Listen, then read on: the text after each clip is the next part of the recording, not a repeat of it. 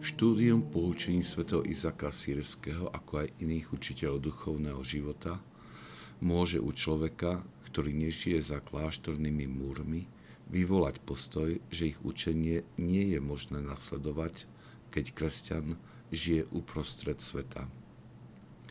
To najlepšie však patrí všetkým, ako hovoria svätí. Aj preto svätý Izak Sírsky pozbudzuje každého k duchovnému zápasu.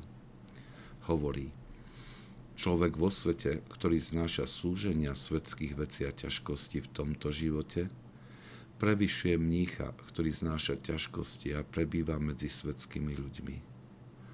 Pre démonov hrozným a Bohom a jeho anielom milovaným je človek, ktorý dňom i nocou hľada Boha vo svojom srdci a s veľkým zápalom vykoreňuje zo svojho srdca semena zasiaté nepriateľom.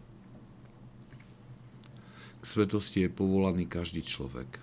Svetý Zakcírsky svojimi slovami pripomína mnohé prípady, kedy veľkí svetci boli vo vízii upozornení, že ich svetosť prevyšuje nejaký človek vo svete, ktorý v tichosti a nenápadnosti slúži Bohu z celého srdca.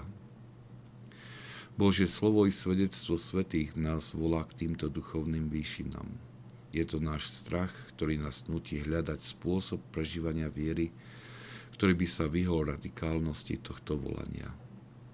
Tento strach zasieva do našho vnútra myšlienku, že je možné a správne prispôsobiť svoj duchovný život tak, aby nebol vo veľkom konflikte so životom vo svete.